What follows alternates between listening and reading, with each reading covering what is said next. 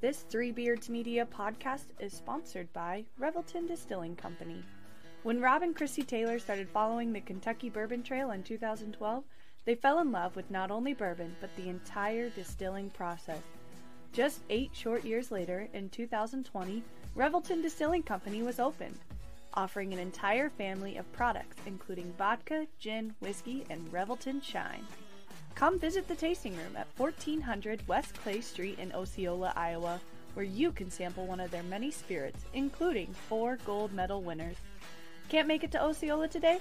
Not a problem, as you can pick some up at your local Hy-Vee or Fairway grocery stores.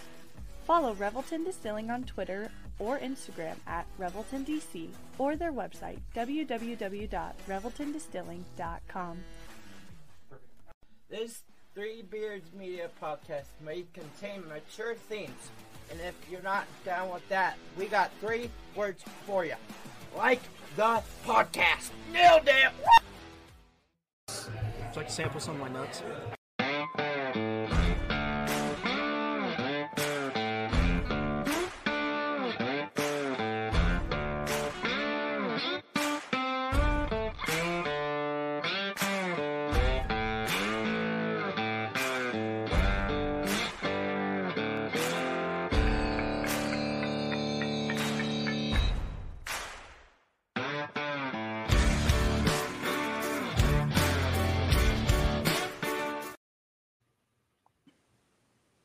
Hello and welcome back to yet again another edition of Old Man Strength, a podcast of Three Beards Media, brought to you by Revelton Distilling Company and Kyle Lehman at Wintrust Mortgage. Go ahead and see Kyle for all of your mortgage needs, and if he can't help you, you can go ahead and find uh, Revelton Distilling for all of all of your commiserating. um, I am Tim Johnson, joined as always. Actually, I shouldn't even say as always. I've kind of been been uh, a little bit MIA here, but uh, I am joined by Chris Shipley. Chris, how are we doing? Oh, it's so nice to have you back, Tim. It was tough having a co-host that was way better looking, smarter, and articulate than I am. So I'm glad you're back. no, that is that is. Uh, I've been holding that one for That two is weeks. Absolutely fair. Yeah, I no, I know. I could I could tell. I could I could sense that. Uh no, it's been uh I've had I've had uh I boy, any number of things going on um in in my personal life, whether that be power outages or just the fact that I am powerless as a person. Um so I appreciate that that you guys were able to to cover that for me.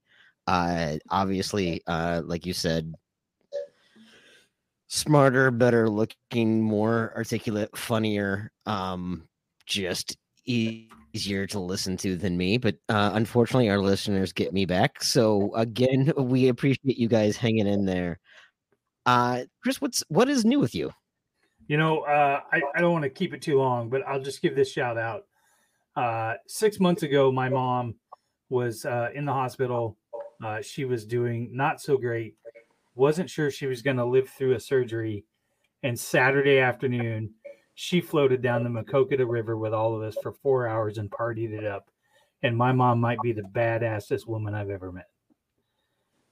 That is fantastic news. It's fantastic to hear. Also, I think badassest is the very weirdest It's a word. uh uh It's a word. no i know yeah no i that's that's that's a conjugation i've not heard but i will go ahead and take that uh Man, no that is really missed awesome Steph. She didn't correct me one time.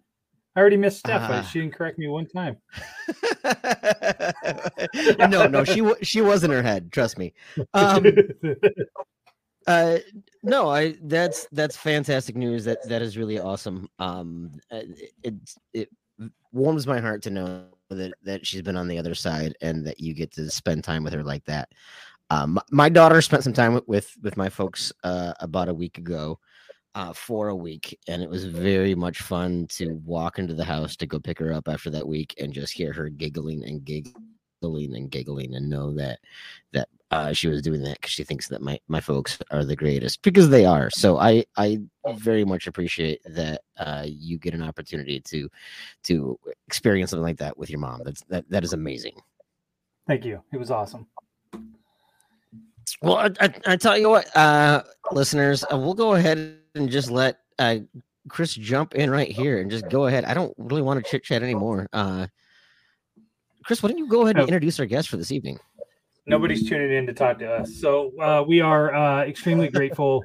Uh, we uh, uh, reached out uh, and uh, worked out some logistics and some time and some schedules, and uh, was able to get uh, uh, former WHO TV 13 political director, managing editor, host, executive producer, all kinds of accolades. Dave Price, thanks for coming on. Uh, really appreciate it. Thanks for coming on, Old Man Strength. Of course, it took me a while to prepare for the show, so I'm now ready. I, I was just gonna I was just gonna say there's an opening for for a fourth beard if you need if you need a, a, a job. That's right. You've already oh, I thought. I, your beard's your beard's already better than Aaron's. So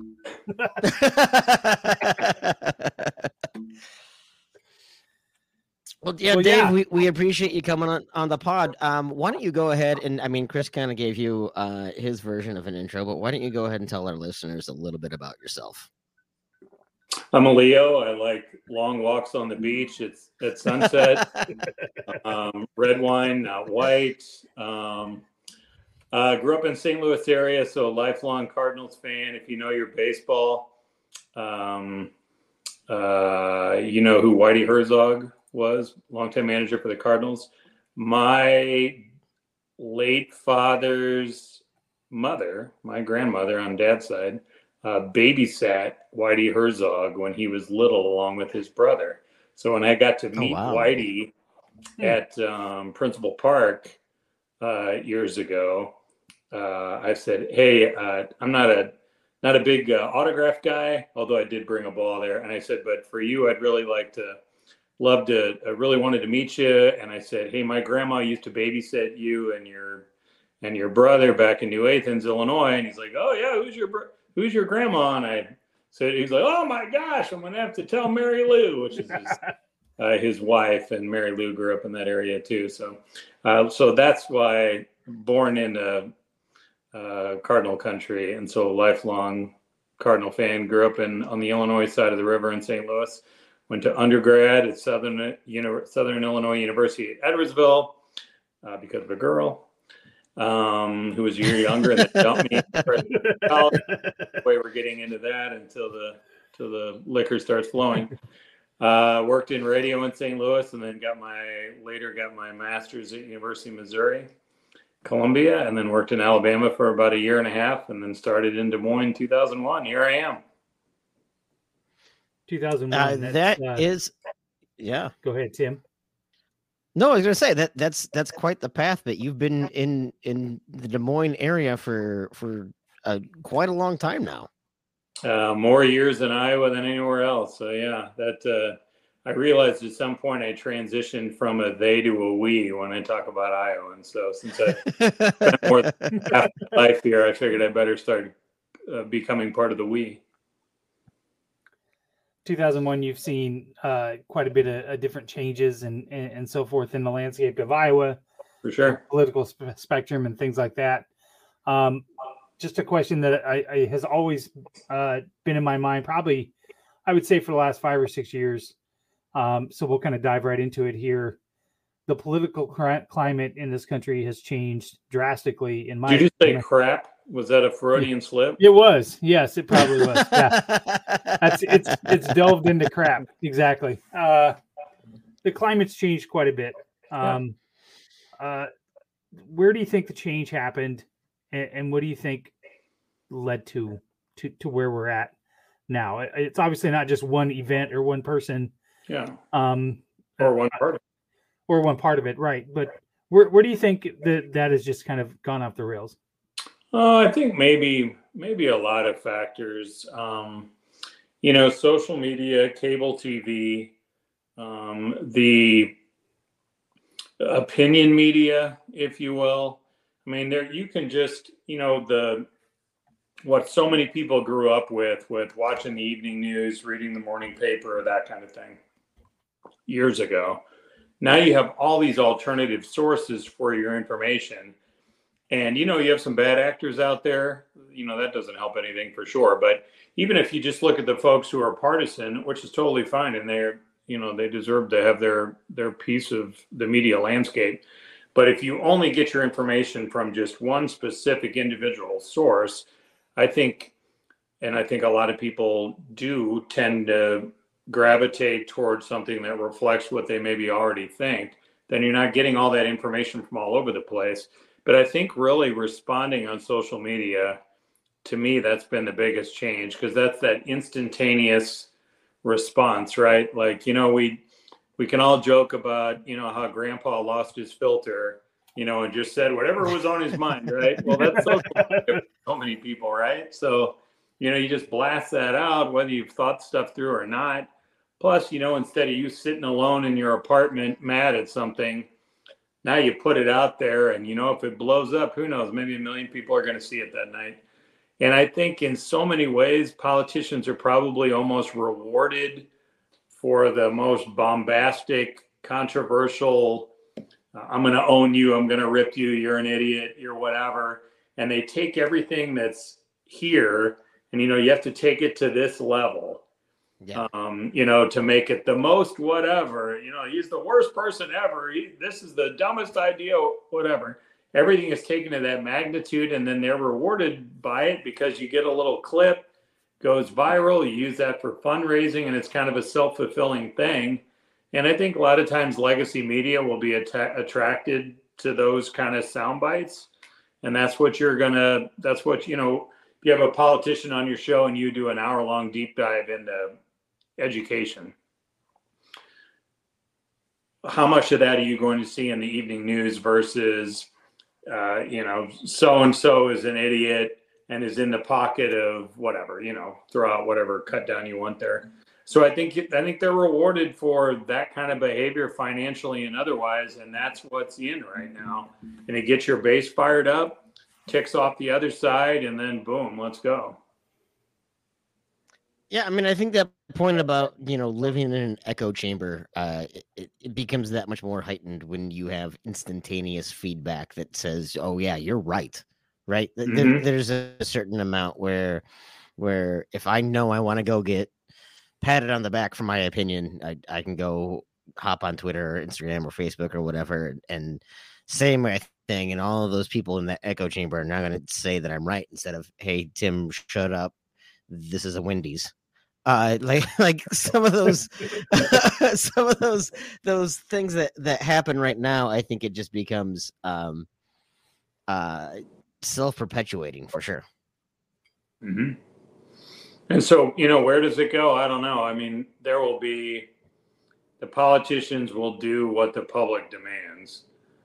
Now mm-hmm. in most cases you have you know two choices in a race. So if they're both doing something you don't like and you're kind of a true swing voter, it goes back and forth, you're kind of screwed unless you're going to write somebody in or maybe there's an alternative party candidate somewhere. But um, at some point, you would assume that if it goes too far, then somebody will use that as an uh, as an opportunity. You know, a candidate will embrace, hey, I'm not sleazy like the other guy is, and kind of run that route, and maybe there's a course correction but it's so we seem a long ways from that.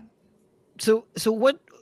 Let me step back a second and talk a little bit more about you. What what got you interested so much in covering politics as a journalist?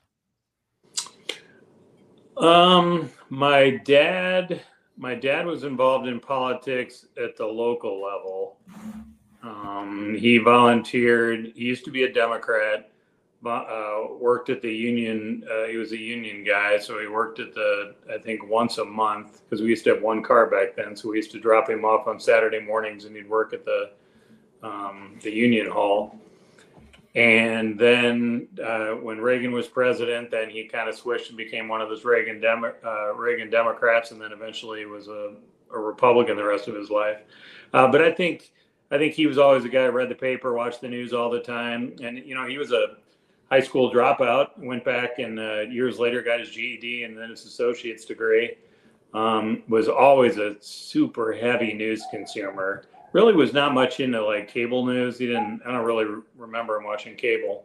Uh, but man, he watched local news nonstop, especially when he was retired, and especially when he was sick. You know, he'd be sitting on the couch, so he just he would watch news and weather and sports all day long. I mean, he knew the Des Moines weather from St. Louis better than I did here, really. Um, so he probably planted that seed, but there was a guy, my last, uh, at the end of undergrad, um, who was in, a, it was a poli sci major, and he he really kind of kind of lured me in, and then working in radio in between, I covered some politics. But then once I was at Mizzou, I started to really like politics. And for me, it's like I'm a sports fan. I don't follow as much as I used to. Really, baseball is kind of my my sport now, and I don't watch a lot of other stuff because um, I worked weekends for years, frankly. But um, I think sports and politics have some similarities. With you know, you got the wins and winners, losers. You have the strategy, and I love strategy. I'm a strategy guy, so um, I probably care about a lot of crap in politics that people think they could care less about. But I'm always fascinated by strategy. It's funny that you talk about your dad and and and how you used to watch it with him and things like that. There's a lot of similarities there uh, with mine and my dad's relationship. My dad was a high school dropout, uh, and he was a huge history buff. Would read anything he could about history, um, and there would be times we would have conversations, and he would just blow me away with what he knew. Mm-hmm. Um, and we would watch every every every debate together and talk about the strategy and talk about who won or, or who made this point or whatever. We would watch election results together and uh, after he passed away, it was it was sad not to to be able to to, to do that with him, but um, kind of the same way, man. When he got older and he was retired, he was all in on watching the news. He would watch the news and CNN and Fox News, and uh, he was a lifelong Democrat for as long as I can remember.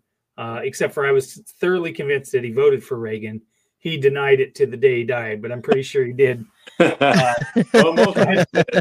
uh, but uh, I remember um, there towards the end, uh, I walked in one day and he was watching Fox News, and I was like, "Dad, why why are you watching this?" And he's like, "I got to keep up with what the enemy's saying." I mean, that was just his mentality. Mm-hmm. Instead of, to your point earlier, listening to some views of different views and so on. Now, again, at this point, Fox News was a little different than what it is now. Um, but to be able to have an open mind and listen to other people's mm-hmm. opinions and not be so toxic towards it and be okay to disagree, mm-hmm. I think is what we're missing now today. Uh, agreed. And it's just a lot of it is kind of baffling to me.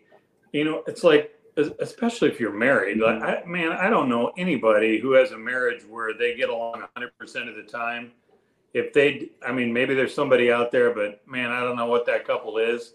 And so I'm baffled by people, especially who are married, who have this kind of purity requirement for whatever their candidate may be, that they have to find mm-hmm. somebody mm-hmm. who is 100% what they want all the time. And they almost kind of, that's their guide star when it comes to politics.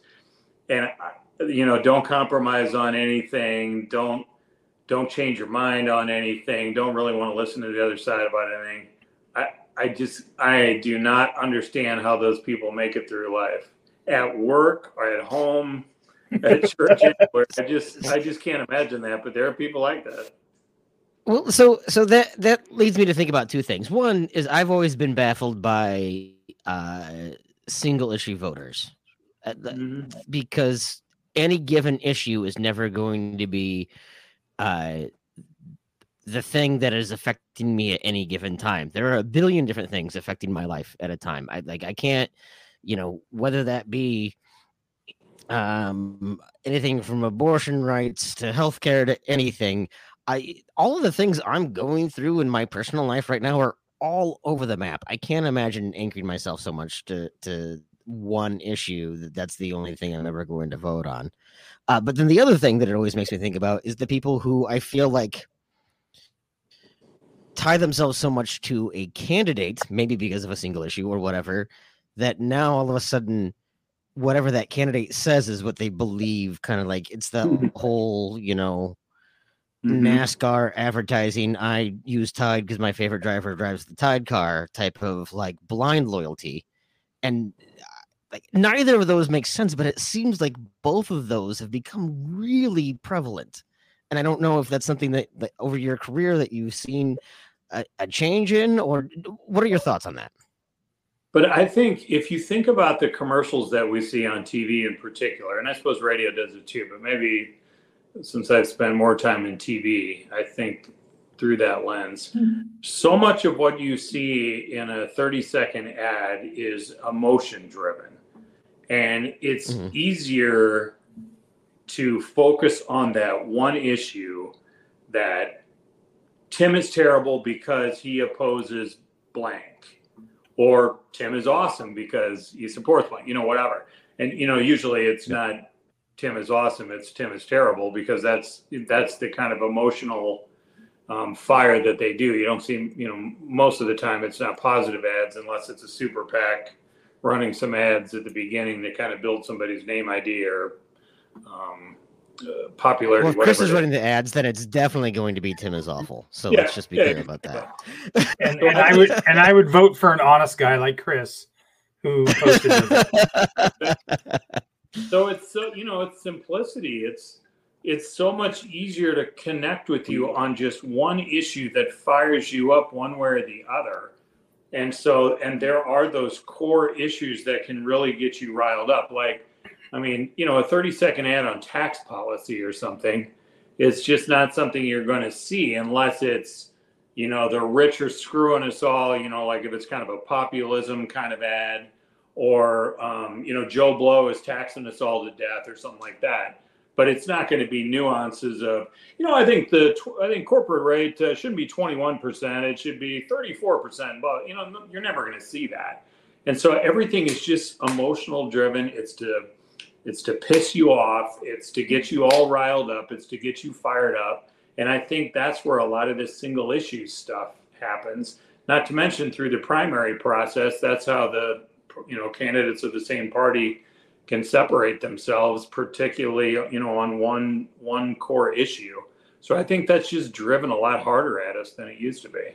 So I'm curious in in the industry that you were in, the the, the fine line that had to be played there between you as yourself as a political director having no bias in your reporting and and having to to, to keep that that um I don't want to say you know impression, but that's what it is. That's your job. Mm-hmm. And then, but one side of your industry is over here taking money to run these political ads that do slant the truth and slant uh, different uh, lies and, and things like that, and and some that are blatant. And you, as a guy sitting there trying to do your job, but then on the other hand, you're being attacked because the media is biased and so on. How, how do you navigate that? Yeah, and I think that's probably gotten more difficult. Now, I would say for me, you know, you have to acknowledge that everyone has bias. That's the way I look at it. You know, there are certain things that I know, like in my core, are hard to hard to cover. So, like, and some of this may sound a little silly, but like, you know, I mentioned my dad. My dad died of lung cancer. He smoked for 60 years, and I can't really think of an issue that where smoking really comes into play. Um, maybe some i don't know a four year old should smoke. I, I, don't even i just can't even think of what well, when they passed the no smoking but casinos were still yeah. allowed, to, allowed to be yeah casinos that's, a, that's a good example. Yeah. Yeah because casinos had the money so they got themselves exempted and they they're still exempted somehow. Um, so i have to think through like that one all right i got to make sure i'm go- i'm not showing any bias there. Uh, my dad's best friend was killed by a drunk driver. Is there anything you know if i'm dealing with a candidate who has drunk driving history or something like that. I got to make sure that I'm not um, clouded in that way. Those are kind of extreme personal examples, but you know, and we all have personal feelings about abortion, marriage, taxes, education, you know, whatever it is. Um, but you know, my goal all along was to try to. You have to try to give voice to all sides, and it's not always two sides. There could be multiple sides, so you have to keep that in mind. And now, do I feel like I need to go out of my way to make sure the KKK is represented tonight on the news at six or something? No, I, I, mean, at some point you have to draw a line, and I suppose you're injecting your own personal views in that context. But uh, our responsibility is to try to put as much out there as we can, um, vet it as much as you can, realizing that there is a human side to this. And when you start your day, you're collecting this much information and what's going to air that night in the story is going to be this much here and this much here and this much here.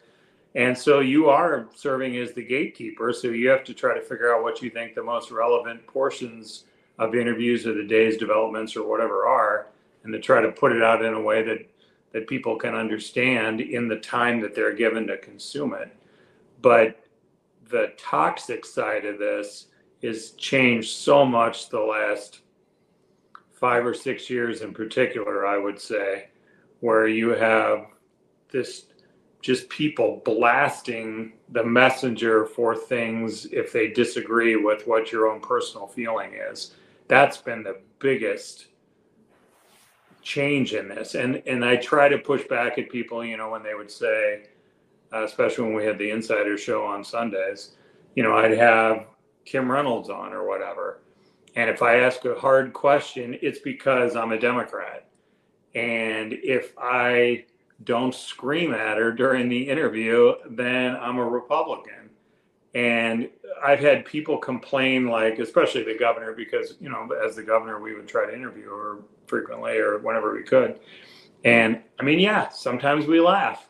That doesn't that doesn't mean I'm biased, but you know, mm. you can't laugh with a politician because it means, you know, you're you're in the bag for that person or whatever. You know, there can be no human side to this with some people. And some people just truly hate the other party.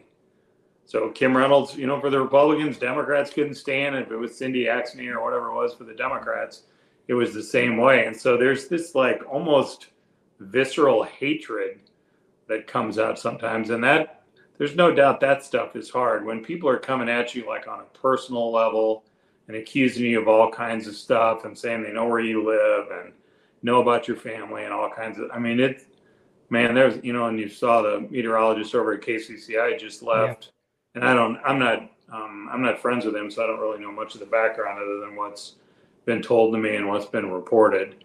And you know, he dealt with a lot of crap because he talked about climate change, and there are people who don't believe in that or don't want to hear about it.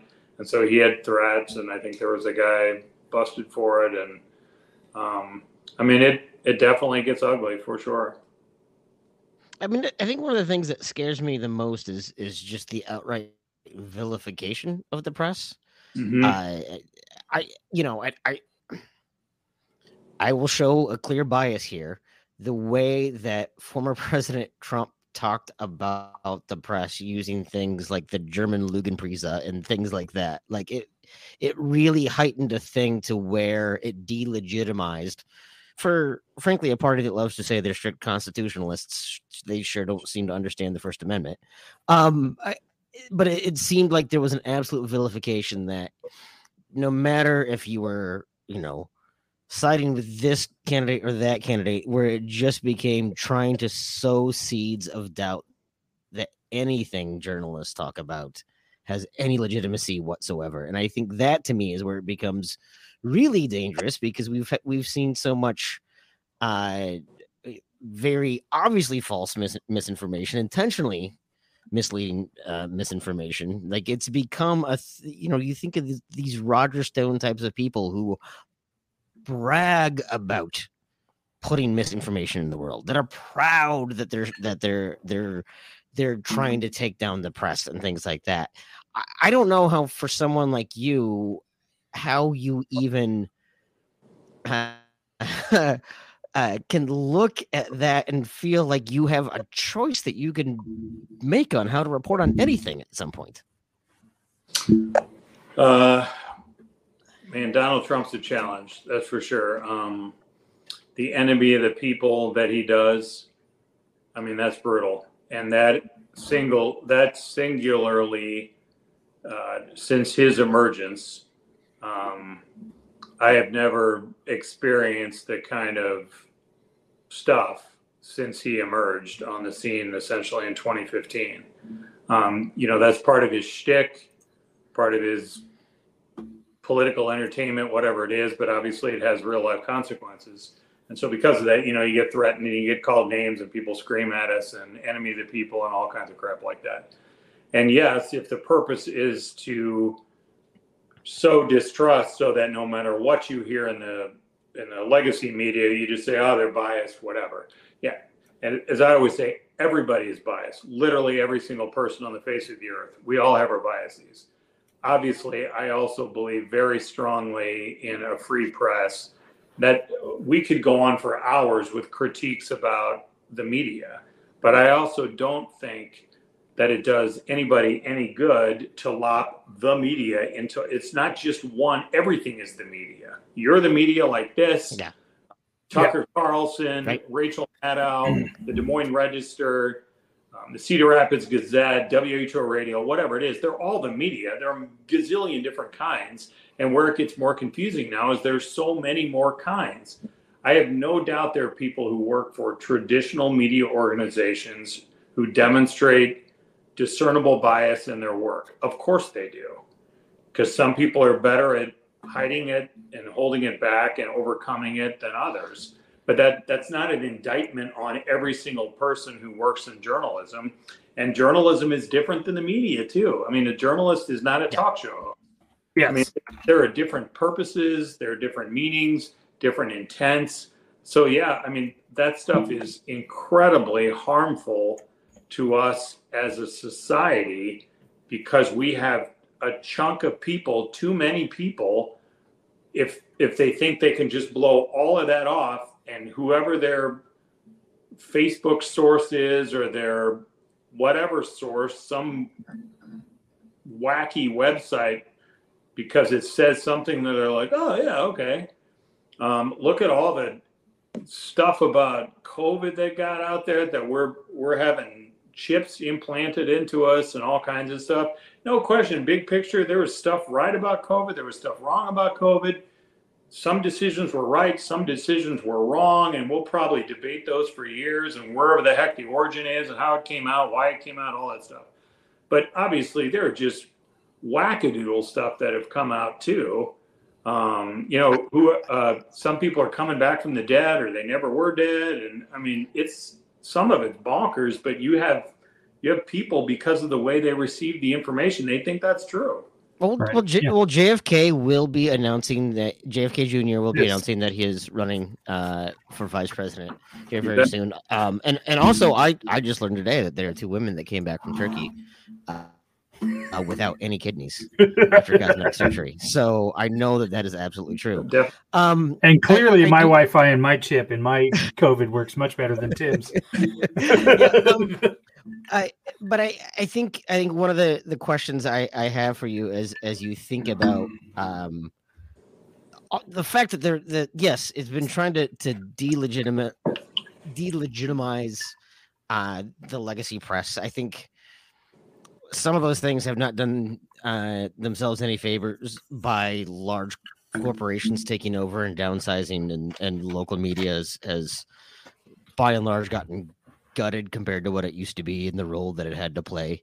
Uh, and I, but I, I think, uh, when you look at all of these other kind of sources, what role can you play in helping to reform the narrative or change the narrative or, or maybe maybe you can't maybe that's maybe that's where you find yourself at right now where you don't know what else you can do to help recenter people on you know just getting facts reported Uh, that is a window into my soul right now, actually. Um, that is that is very much um, what I'm doing. So on my my what's next will most likely for the short term be a combination of a couple of pieces, most likely. Uh, one of them I started writing a column a couple of weeks ago, which is something i had wanted to do for a while. Uh, there's this group called, which I did something with them today, which is why I have their uh, their shirt on today. Um, it's called the Iowa Writers Collaborative, and it's a group of independent writers that all works independently. They all work on their own uh, on the Substack platform, but this collaborative is kind of the unifier, and then helps helps support and helps promote all the individuals as a group. And so it was formed, uh, and I'm not one of the organizers, so I'm, I'm going to speak a little out of turn, but the way it was explained to me, it was formed, you know, kind of during COVID, you know, people all shut down and all that stuff, but then kind of big picture looking at what's happened to the media landscape, newspapers disappearing, other entities being downsized, not locally owned, all those kind of things. And what what can be done in our state to make sure that important issues are covered and are spotlighted and information shared, all those kind of things. And so I signed on as a columnist. I've been doing it three, four weeks. And so this is a wordy way to answer your question, but that is going to be one small piece of what I want to do. So I want to dig into things kind of one thing at a time Mhm. in the sense, and so I'm not doing, you know, a million things at once, which that's kind of the fun part about being a reporter is that you learn uh, a little about a lot of things most days until you can get into a specialized thing. I was fortunate that I was specialized, uh, been able to specialize in politics here through different managers, different ownership groups, all those kind of things. And primarily that's what I got to do while I was here um, in, in local TV. Now, sometimes I still have to go cover a car wreck or a burning building or a double murder or something. Um, but for the most part, I got to prioritize politics, which was awesome. And we've gotten to experience all kinds of things. But even that can be, you know, so much. So the Substack, I can kind of drill in on one thing. And some of the different projects that people have talked to me about are similar in that way. Because I want to look at it like, you know, as I look into a mirror and realize that this part here is a different color than what it looked like when I was 25 in grad school at Mizzou. Um, uh, you know, it's a reminder to me that I've been here for a while. And uh, if my seven year old daughter weren't so freaking cute and persuasive, I probably would have shaved it by now. But I, I think you should keep it, Dave. I mean, it it it, it makes the man. I don't. or covers, I was gonna say it. It, but it, a man. it, it suits you. Yeah, it suits you. It works well. Um, yeah, I- it's just, man, this really gets at the ego here. You got to get it a little bit past that, Dave. Get a little bit past that, and you're good to go. Uh, yeah, uh, yours is longer, Chris, and my daughter would totally love you. That's what she wants. No offense to you, Tim, but Oh no, I I I I, I have I have I have very frequently had a very long beard. I've actually only recently been trimming it back up short to be. uh, so she more- loves that. So she's the reason I have it. Yeah. Um, yeah. Where the heck were we going with this? My gosh. Anyway, um, but I, You're what's next. yeah, my what's next. So as I talk to different, you know, different people have approached me about different ideas, and I'm trying to be very intentional with each thing we either agree to or not agree to to look at. And you know, at some point, as I sit here in my home, you know, we've got a mortgage to pay for, so it's not like I can have a, a year long vacation and do nothing. Um, but I'm trying to everything I do, I kind of want to be intentional and deeper about some stuff. If I have a way to com uh, to combine using my experience in journalism, covering politics, I like public policy, and I have watched my wife just explode this nonprofit where she works in maternal health.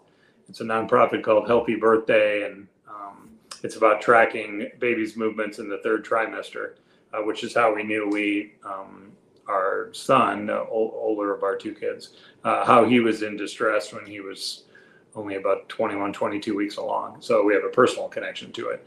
Um, but to watch how Emily has exploded that, I also know that nonprofits are a big part of of solutions, honestly. Um, so I'm looking at a variety of different things about how to best focus and use the experience I've had here to kind of dig into some stuff um, and some stuff that I maybe couldn't really get into before because of the realities of you know doing daily daily TV. Um, and you know, you know, honestly, like something like this, I mean, the new media world, man, it's it. While we can go crazy about all these buffoons who are on here saying ridiculous stuff that's not true and that are, you know, intentionally telling people stuff that's not correct and how much harm that does. There are so many other really well intentioned people who can get together, who can find their niche, whatever it is, and can dig into an issue. You know, it can be deep stuff, it can be entertainment, it can be sports, uh, it can be beer, as you you know, it can be anything. And I, I'm fascinated by the new media world. And for as much as people dog it, I really think new media technology will will be what can drive us forward. well, I think that um, Sean Roberts, who uh, is on the radio KXNO, was at our. We had a live episode event down in um, Osceola, and at the time, Three Beards Media probably wasn't. It wasn't even a thing, and t- it was just Tim and I's little podcast that we were doing, and he was doing one with with our friend Aaron uh, called Bitter Units, and and Sean said something in between a break. Uh, I I had said to him, I said, "Man, I always would love to just." be able to be on the radio and do a cyclone reaction show. Like that would be my dream just to do a call-in show. And he's like, Mhm. Chris, you have that ability now. Nothing's stopping you from being able to do that. Uh, and as the, the months went on and Tim and I and Aaron started to talk about why can't we do something on our own? And this show here that we're on has evolved from Tim and I getting on here and just talking about being dads and and and our families to interviewing interesting people and helping people learn more about them that doesn't necessarily know about them right so our next section that we're going to talk about i would love to talk more about you growing up in st louis and your dad and things like that so it, it certainly is not something i ever thought that we would ever be able to do uh, when we connected on twitter one day and said hey let's do a podcast hmm And you know, when you're talking about dads, like that's an, that's just another great example of it, right? Because that's not something you're going to see in the 10 o'clock news. But I mean, is there anything more frightening than being a dad? I mean, seriously. being a like- dad of being a dad of a teenage girl yeah, we're not there yet, fortunately.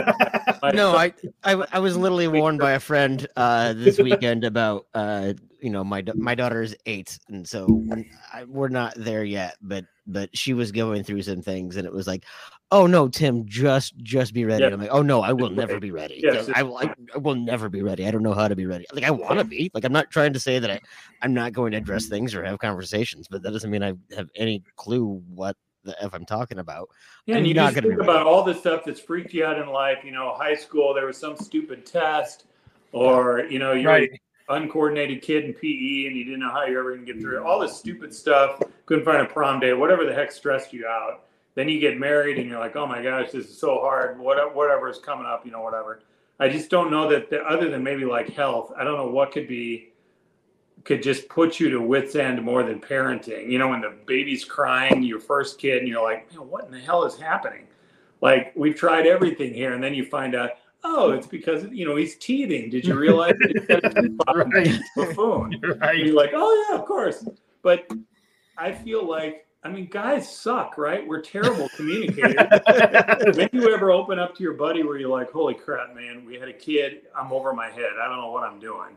Mhm. But you know, like this can be a this can be a thing where guys get yes together, parents get together, right? Like I do, I tell my wife every every guy especially, but every parent, I'm always hoping that in a conversation with them, there's some little nugget that I'm going to get out of there that's going to make life better here. That we're going to see something happening, like you're talking about the teenage years. My son turns 13 next week. So, you know, you're going to have all the hormonal stuff and all that crap we're going to have to deal with. And then my daughter's seven, seven and a half. So she'll be going through that stuff years later too. And it's like any little nugget I can get to try to make this journey easier, I'm going to get. So you do your two dads podcast and I'm right there. well i'll tell you the the absolute best advice i can give you of being a dad to a girl is when they come to you and they have a problem or they're complaining about something and as a man your initial reaction is what? Solve it. solve it. That does not that's not what they want. They just want you to just shut up Let- and let them com- complain and moan about it. Whereas i got 17 other things i could be doing. Let me just solve this so i can move on to the next Mhm. thing and I, it took me quite a few years to learn that uh, from caitlin before she finally said uh, you need to seriously just shut up and just let me vent for 10 minutes and then we can move on. Man, So- I've been trying forever to get you to just shut up. I can't believe that's all that that I- i know right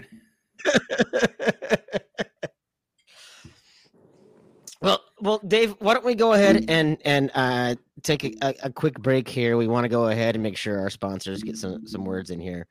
Um, uh, we we got a few more things we kind of want to cover, but as Chris alluded to, uh, we want to make sure that we get a little bit more into a little bit of who you are and and uh, and what made you you, I guess. So, uh, with that in mind, we'll go ahead and grab a word from our sponsor. At Revelton Distilling Company, everyone has become a part of the Revelton family. From the Taylors and their daughter who helped perfect their award winning gins, to the team who installed Lucy, our 33 foot tall custom made still, right down to the local farms that provide our coveted corn, and even the cows on those farms who consume our mash byproduct. Want to see the farm to flask come to life? Now you can tour Lucy and find out where we take Iowa's harvest and transform it into our finest spirits. Choose between a 45 minute tour or find out even more by scheduling a VIP behind the scenes tour to get the taste of the full Revelton experience. You can visit them at 1400 West Clay Street in Osceola, Iowa, or find all of Revelton's award winning spirits at any local grocery or spirits retailer.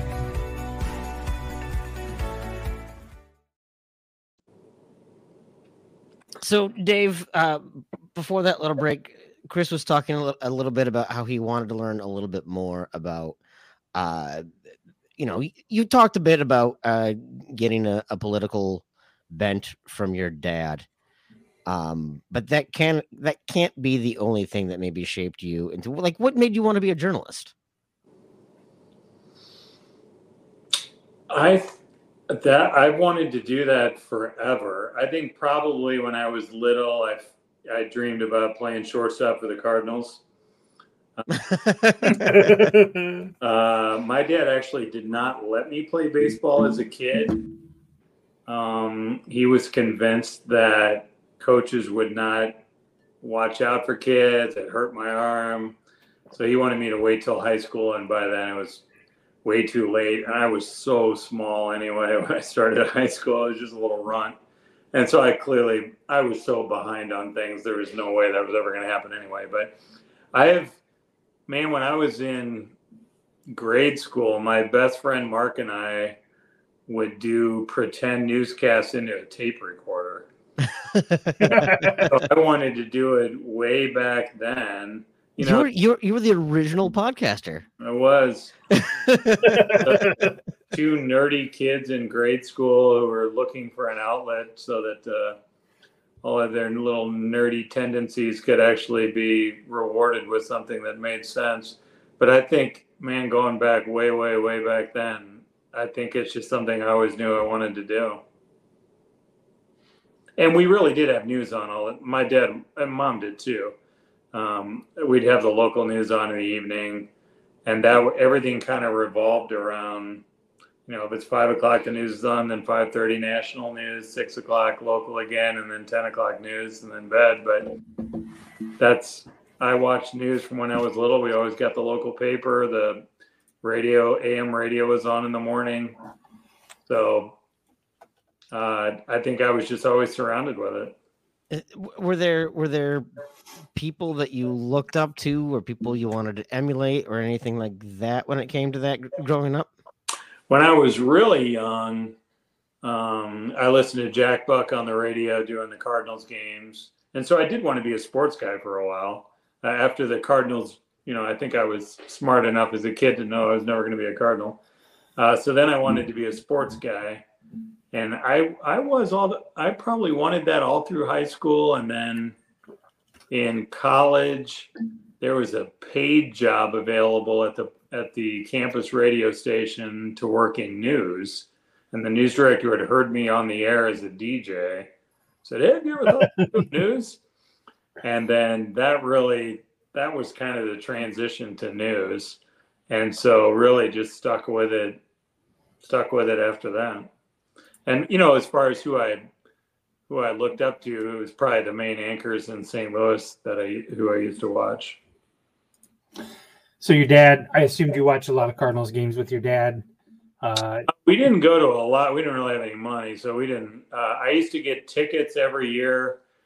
They had um, this deal with the schools and the St. Louis Post Dispatch newspaper, And if you got straight A's, you could get two free tickets every year. And so that's usually when we win. So I would get two free tickets, and then Dad and I would go. And I think I, I don't know if I ever went with my mom, um, but we did. I think a, a few times over the years as a family, but primarily it was just, oh yeah, that's what I, I took mine, and then my brother had his two tickets. So I think that's how the four of us would go. And then once my other brother and sister came along, we had too many of us to all go, but um, we would go maybe to one or two a year, probably. What's your best memory with your dad? Uh, dang, you're gonna get too deep on me. Um, probably holding my son. That was pretty cool. Yeah. Is your dad still with us? He is not. Yeah, my dad passed away uh, 11 years ago last last Monday. So Oh. might be the reason why I'm asking questions like that. But Yeah, mine was nine years ago in April. I do like that idea though of holding your son. I, I, I, some of the, eh, we live in a different world now. Like, you know, I go to my parents' house and they've got boxes full of photographs, and I don't have boxes full of photographs because that's not a thing people do anymore. But I've Right. got, you know, I've got a Dropbox full of pictures and all this stuff, and and I've got a lot of pictures that are completely worthless, and I need to go through and I need to delete them, and I, you know, whatever. But the ones that I treasure very much are like watching uh, my daughter sit on my on my dad's lap. Um, Mhm. watch when I went down to, to to see my folks when my daughter had spent a week with them and seeing my dad and my daughter making each other laugh the entire time. Those types of things are really just kind of uh, a whole. It, it gives a whole different appreciation, I think, for for your parents when you see the way. Because one thing that they're your parents, it's another thing to see the way they are with your kids, and and it just makes it a a whole n- another depth. I think. Yeah, and they're you know, and I always laughed with it because like I watched my dad screw around with my son, and now my son's only going to be 13, so he didn't get very many years with my dad. In the last two years, my dad was sick, but um, you know, he would goof around with him and stuff. And then like with my mom, I was joking with her because uh, this was probably two or three years ago. So we stayed down at mom's house, and you know, we have a have a daughter, so it's the four of us going down there, my wife and the two kids. And you know, mom makes dinner like she always did. So when we go to when we go to my mom's house, we almost always have homemade dinner because that's how it always was growing up. Mom always cooked, and it's still that way. She loves having all of us kids um, back, and um, she realized that you know she makes this big dinner, and my siblings are there with their families and all this stuff. So you're all packed into this house, and she, it's it's like quarter to nine, and she's like, ah. I forgot to get the dessert out. And I'm like, Yeah. oh, okay. It's, it's brownies. And so, and so she's, my daughter's name is Lila. Lila, come out here. Let's get dessert, you know, whatever. I'm like, Mom, Lila's about to go to bed. We can't give her brownies. And my daughter is kind of like my wife, like um, chocolate for summer, the caffeine in chocolate or something. I don't know, late at night kind Yep. of screws them up. So after about 6.30, my daughter can't really have chocolate or it just totally screws her up. And I'm asking my mom, I'm like, can you name one time growing up that 10 minutes before bedtime you gave us brownies? Yeah, And she's exactly. she's like, no, but I'm not putting Lila to bed. You are. I'm like, yeah. I'm noticing that there are a lot more, lot different rules for grandma versus mom, and likely, you know, grandpa versus dad. So I think that's one of the coolest things about being parents is seeing your own kids being with your parents and just seeing that bond. And yeah, you know, it's like impossible not to look at that to be like, man, mom would never let me do that, or dad would never put up with that. And like when my dad was watching TV, we had to be so quiet, and we had, we had a small little house and four kids, and so you'd have to go in the other room. We didn't have like a, I mean, it was a small three bedroom ranch, and there's no like entertainment room to go into. There's no basement to go into. Like you had to go into your bedroom that you shared with your sibling, like, and, and it's so that dad could hear the news or whatever he was watching. Right? You couldn't be screwing around making all kinds of noise. And like you go there now, the grandkids are running around and crazy and all this stuff, and it's like there's no way you would have put up with that. I, Oh, on oh, a no, nightly a- basis. absolutely. Yeah, on my a nightly my, uh, basis. My my my my folks have nine uh grandchildren and when you go over to their house because i'm the you know i live in, in minneapolis and my sisters live very close to my, my my parents so when i get to see all of them together i'm the one staying overnight so when they all leave and the house just feels insanely quiet and i'm very relaxed and they have a very different like they're almost sad that it's that quiet like that's never anything that you would have put up with before. But i also appreciate I also appreciate uh, what you said about just like the way that they use uh, food as a as an expression of love. Uh, when I was when I was down the other weekend, um, it was for dinner. It was just going to be me, my eight year old daughter. I think I think maybe a niece or two was going to be over, and my parents. Uh, that's it. And they had they had gotten like six six ounce burgers and six four ounce bratwurst and like 20 ears of sweet corn and i was like i'm not nobody here is is like preparing for their junior year of wrestling i don't understand who you think you're feeding like oh no you think your daughter isn't gonna want both a hot dog and a bratwurst i'm like that's 10 ounces of meat no One of the best lines my dad told me once. uh, my oldest was just out of out of control, and I had kind of yelled at her a little bit, and you know, and my dad goes, "Hey, hey, hey, don't don't you yell at that little girl?" And I was like, "What fucking house are we in? You yelled at me every day of my life." And he goes, "And and that was wrong." Shut up. Come on. Also, my daughter would not come home from my grandparents one time, and she was hiding in the living room behind the couch because she didn't want to go home with me. And she said, I just want to live at Nana's house for the rest of my life. And I was like, listen, that's not the deal you want to sign up for. This whole thing's a facade. It's not real. Get your ass in the car. We got to go home. Oh. So it's there's there's no doubt about that. Tim, uh, why don't we do uh, Kyle Lehman's Wintrust mortgage um, question? Then we can see if we can wrap up. How's that? yeah no And, that, you know- that sounds perfect Uh, our, our sponsor Rob uh, Taylor is actually watching. He just texted me, uh, said that Dave and him are pretty good friends. So, uh, and uh, Dave, he asked me for you to stay on the line after we're done because I need to ask you a question. So Oh, okay. stick around uh, after that. So, uh, Kyle Wintrust is our other sponsor. Uh, he sponsors the Wintrust Mortgage question of the pod. So uh, I'm going to ask you a question, Dave. Uh, then we're going to hear an ad from from Kyle that'll give you about 40 seconds to think of an answer, and then we'll Very good. we'll come back to your answer. So uh, a lot of pressure. Kyle Wintrust mortgage question of the day is: uh, You have a magic time machine uh, that you can go back ten years and talk to Dave Price from 2013. What piece of advice are you going to give him? So let's hear an ad from uh, Kyle, and then we'll come back with your answer, Dave. Okay. Are you in the market for a new house and unsure of the mortgage process? Want to know that you have someone looking out for you? Kyle Lehman from Wintrust Mortgage is a down to earth, knowledgeable lender who can be there for you in your corner.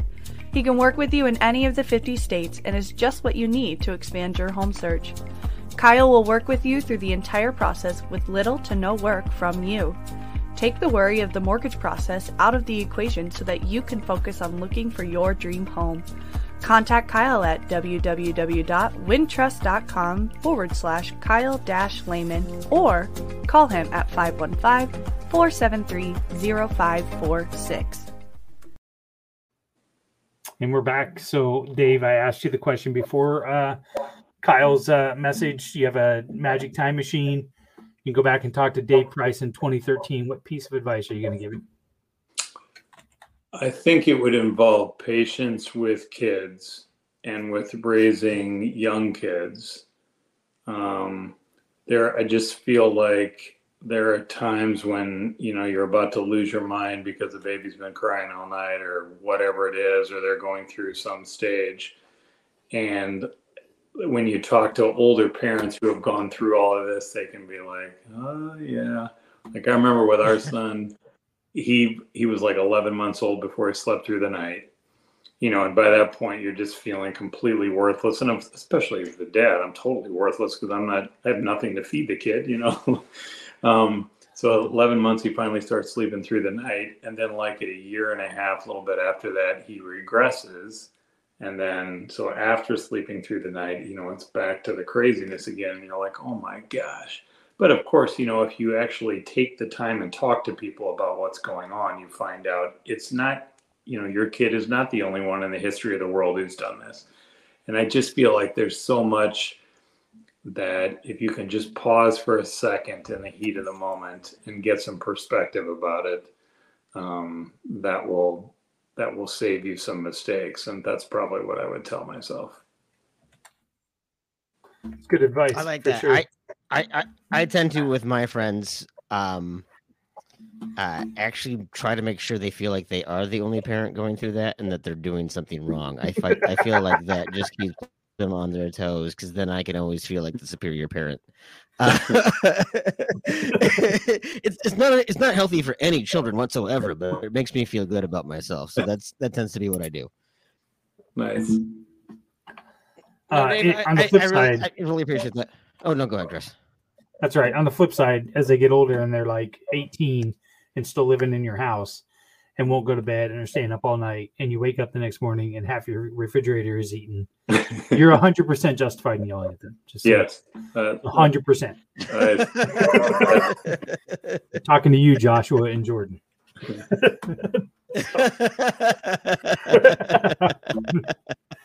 or at least that's what i'm going to tell my therapist on friday that's right dave i'll ask you one well, question I... um sorry tim go ahead no, no, go ahead. No, go ahead. I, I, I think I want to ask you one more question from the previous segment, um, just because uh, I and and it, I don't want to dive too much into politics. I just want to dive more into history. 2020, we saw uh, COVID. We saw the George Floyd um, tragedy. We dealt with an uh, with an election with record turnouts, and then um, the you know the the election lies and the big lie and things like that.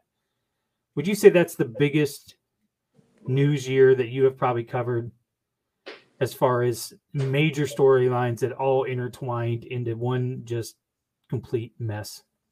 Uh, I, I would agree. I think that that period however long that is altogether for really that two year stretch or whatever the heck that was um, it just was so intense, so nonstop that yes, I think so, and so impactful because all of those things impacted so many people in our country, both short term and longer term.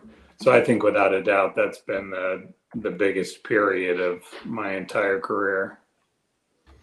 I, it certainly feels like the longest when I think about everything that happened in 2020. Uh, you know, particularly living up here in, in, in Minneapolis, uh, 2020 eh, felt like it was about three years long, and it felt like it was just every single day something th- thrown at you.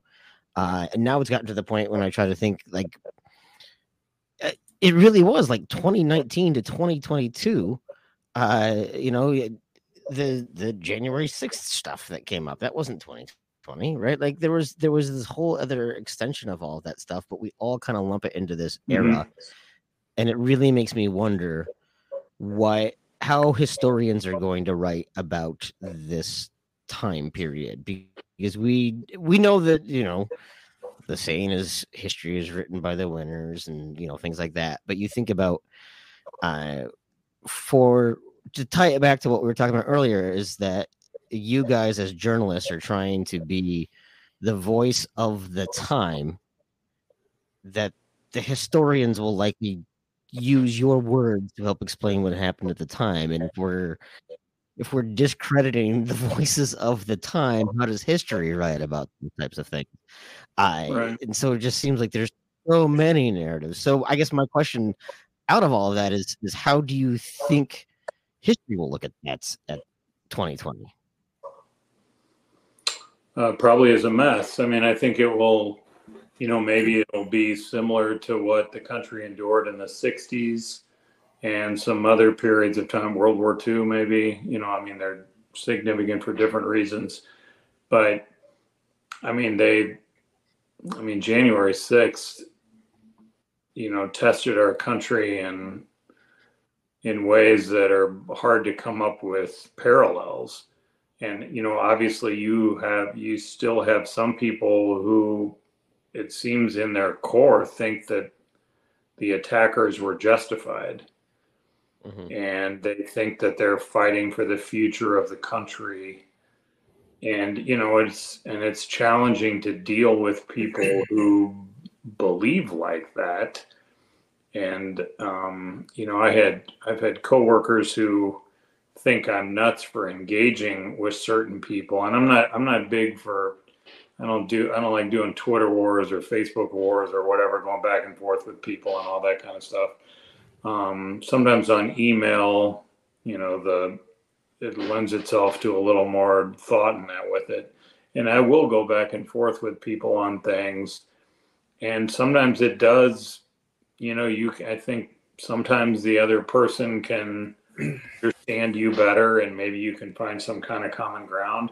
And truthfully, there's sometimes who people will say things to me that, you know, because of a tweet or a line in a story I had or something like that, I didn't intend it to come to, you know, uh, sound a certain way and but somebody took it that way and so you know i have to take that into consideration sometimes you go back and you know kind of change things um, i'm hoping with all of this stuff you know these maybe it's one-on-one conversations with people that we're going to slowly work our way through this you know.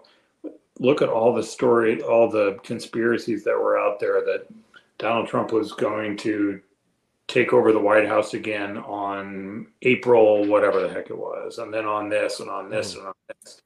And you, you already mentioned jfk coming back. Um, i mean certain things like that you would assume that at some point, some of the people at least are going to be like, okay, maybe this stuff's all crazy. Like this didn't happen, this didn't happen, this didn't happen. So maybe what I'm hearing is just a bunch of crap. And so I'm hoping that on some of this stuff, or that, you know, we're not all injected with whatever from the COVID vaccine or whatever. I mean, if you don't get a COVID vaccine, that's your choice. But, you know, I mean, so some of the other stuff that came out, you know, that we were being injected with stuff you know, hopefully one-on-one conversations with people. That's how we're going to plot our way through this, because that's the only way. That's the only way that I could have any kind of optimism, because the disinformation well, side. Just as long as we all. Yeah, yeah. Just as long as we can all agree that QAnon is real, uh, we do believe that. I think we're going to be uh, uh, okay. Um, that is yeah. one way to live your uh, life. No.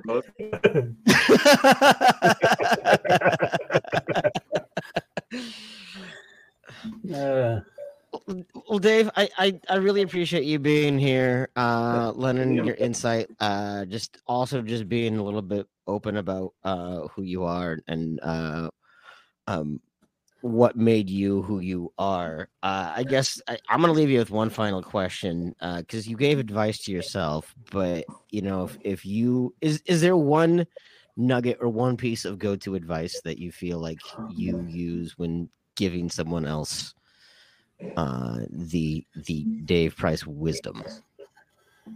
Uh, firm but fair. That's what uh, I was uh, very fortunate to uh, be able to hang out a little bit with Tim Russert. He used to be the longtime moderator for Meet the Press. Uh, a couple of different times they did meet the press out at uh, the at Channel 13 in Des Moines.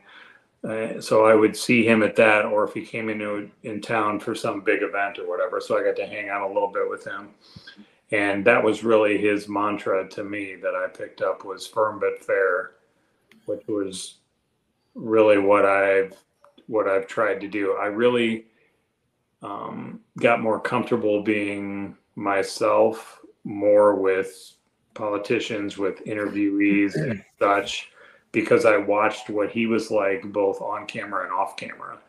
And I realized that it's okay to just be yourself.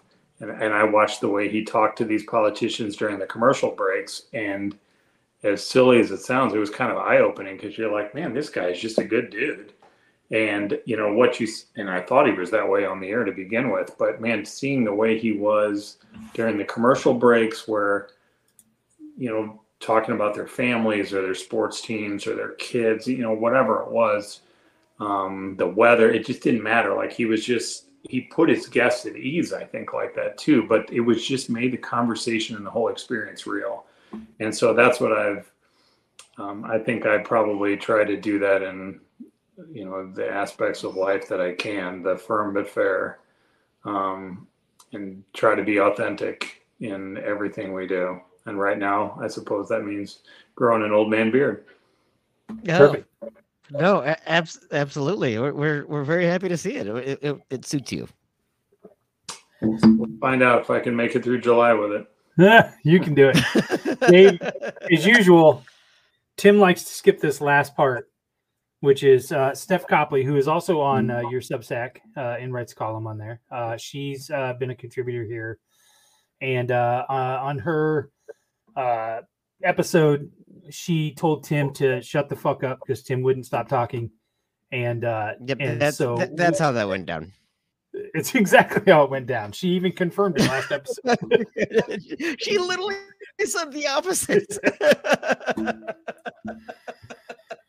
Uh, that's not how I remember it. Oh, I know. I know. That's how a lot of this goes. Anyways, Oh, um, good lord. Okay. Anyway, anyways, uh, we have a segment here where uh, we kind of do it a partial donation to the Young Women's Resource Center here in Des Moines in honor of Steph.